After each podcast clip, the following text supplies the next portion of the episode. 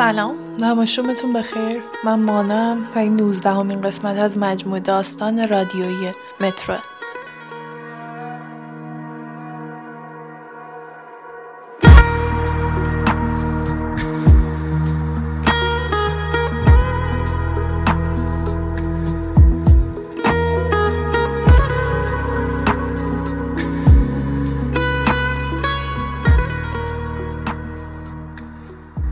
همیشه همین جوریه. وارد شرکت ها میشم. خانوما با ترس شالاشون رو جلو می‌کشن. منشیشون آروم تو تلفن چیزی زمزمه می‌کنه و وقتی بالاخره میگم که بابت اطلاعیه شغلی راهنمای گردشگری اومدم پیشونیشون چین میفته و توی نگاه های سریعشون به هم گویا میگن این اسکل خیال کرده اینجوری می‌تونه وارد شرکت بشه و بعد به اطلاعات راپورت بده. تا حالا پنج دفعه است که نشنیدم. هیچ کدومم حتی با هم حرف نزدن. به رزومم نگاه نکردن. فقط یه مرد کرواتی با صورت ستیق بهم گفته دیگه استخدام ندارن. جون خودشون.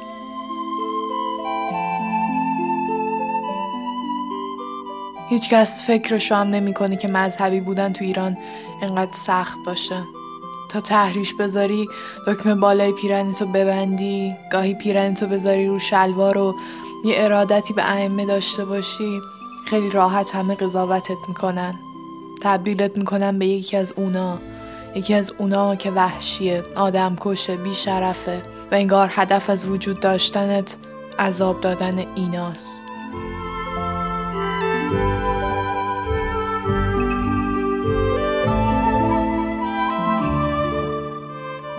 اموم بهترین آدمی بود که تو زندگیم شناختم. از ده یازده سالگی تقریبا هر روز از بعد از مدرسه اول می‌رفتم پیش اون. یکی دو ساعتی پیشش می بودم و بعدش برمیگشتم خونه. برام داستان می‌گفت. از جوونیاش از انقلاب از جبهه. سالهای دبیرستان دائم به چالشش میکشیدم. هی ماجراهای فساد کشور و بدبختی مردم رو براش تعریف می‌کردم و می‌گفتم چرا؟ چرا این انتخابا رو کردین یه بار حتی تقریبا سرش داد زدم که بدبختی کشور تقصیر امثال شما هاست. همیشه مجبور می‌شد اول ماسک اکسیژنش رو بذاره و چند نفس بکشه بعد آروم شروع کنه به حرف زدن. تو چشمام زل می‌زد و می‌گفت احمد باور کن خوب نیست انقدر زود خیال می‌کنی حقیقت رو می‌دونی و قضاوت می‌کنی. گوش بده به آدما. امو حسن رامم کرد. غرور رو به منطقم آروم کرد. به خاطر اون یاد گرفتم بیشتر از حرف زدن گوش بدم. یاد گرفتم بی قید و شرط مهربون باشم و فهمیدم مثلا چه جور آدمی می‌خوام باشم. به خاطر وقتی که با اون گذروندم خدا رو فهمیدم. به خاطر اون به دیندار بودن دل بستم.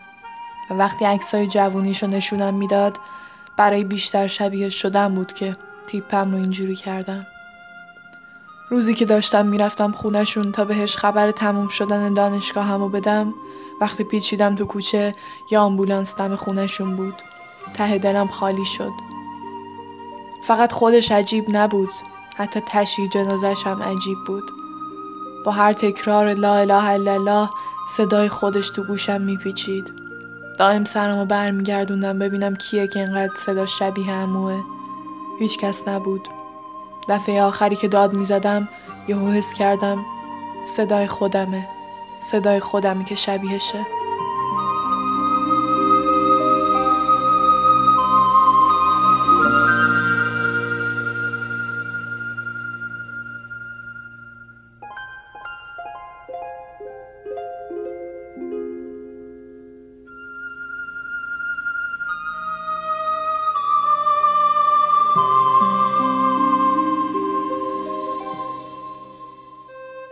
من هیچ وقت نمی‌خواستم به کسی گیر بدم ولی هر وقت تو حیات دانشگاه راه رفتم دختر پسر از هم فاصله گرفتن. من اصلا مشکلی ندارم با اینکه با هم باشن ولی ریشم به جای من حرف می‌زنه.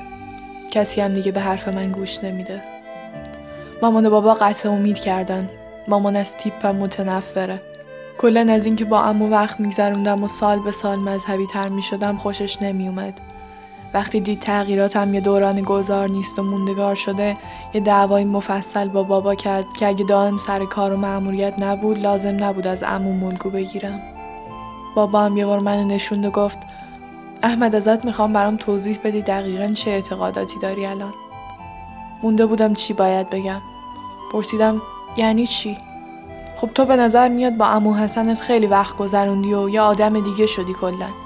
منم واقعیت نمی‌دونم دیدگاه های سیاسی و مذهبی عمود در چه حدیه. می‌خوام مطمئن باشم دیدگاه های احمقانه به تحمیل نکرده. با وجود اینکه به هم برخورد گفتم خب شما بپرسین هرچی می‌خوایم بدونین نیم ساعت در مورد اینکه چه کسایی رو لایق جهنم می‌دونم و نظام سیاسی کشور رو مشروع می‌دونم یا نه ازم بازجویی کرد. آخر سر قانع شد که در خطر این نیستم که برم جزو مدافعان حرم بشم یا ناگهانی تو خیابون بیفتم به جون زن مردم و کتکشون بزنم تا هجابشون رو رعایت کنن و گذاشت که برم.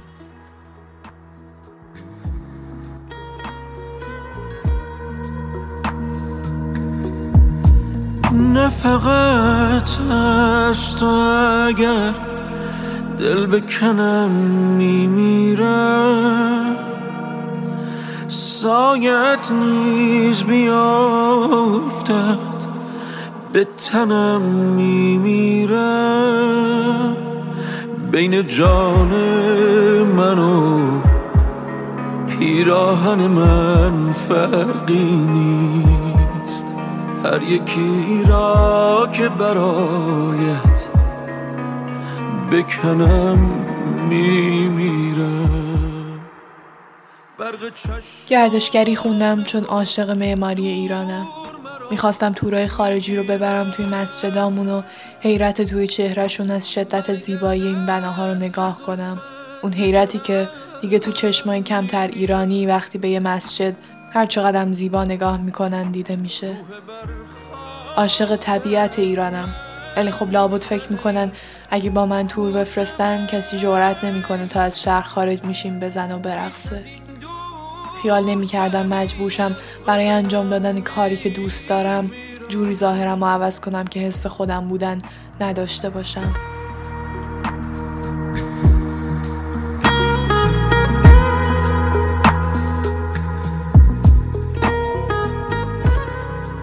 تا می‌رسم به سکو قطار حرکت می‌کنه.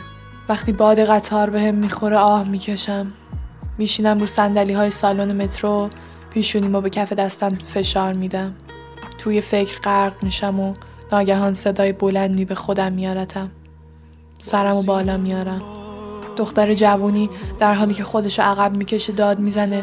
به من دست نزن خانوم حق نداری به من دست بزنی. دختر مانتوی پارچه زرد آستین سرو بیتنش و شال گلبهی سرشه که به نظر میاد خانم میانسال داشته سعی می‌کرده به زور روی سرش جلو بکشه.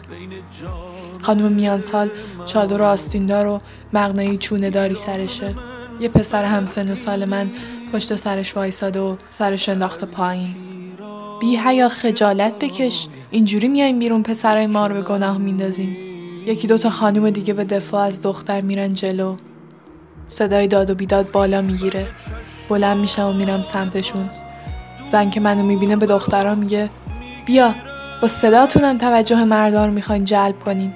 خجالت بکشین بی حیاها مردای ما رو به گناه میندازین با آرایشتون. از همون فاصله بلند میگم شما خجالت بکش خانم به شما چه ربطی داره؟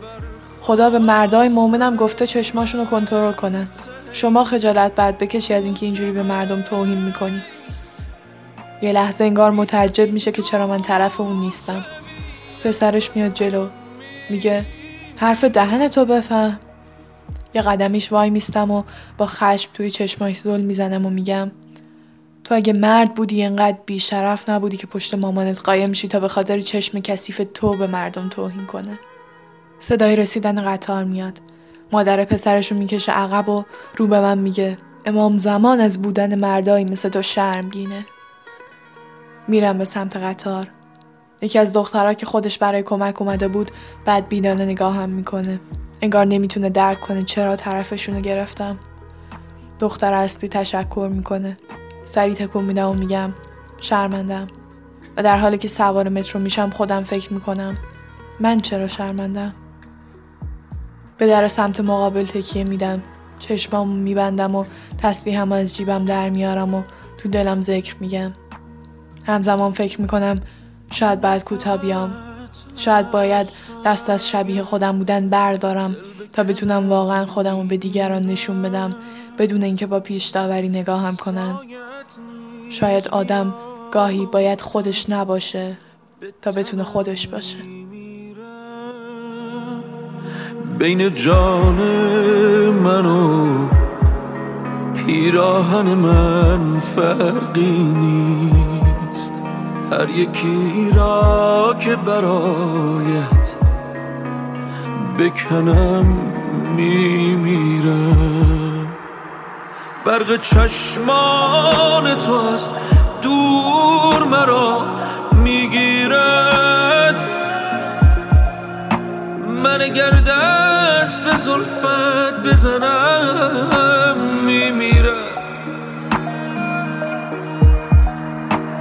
به برخواست از من تهی کوچه بیست.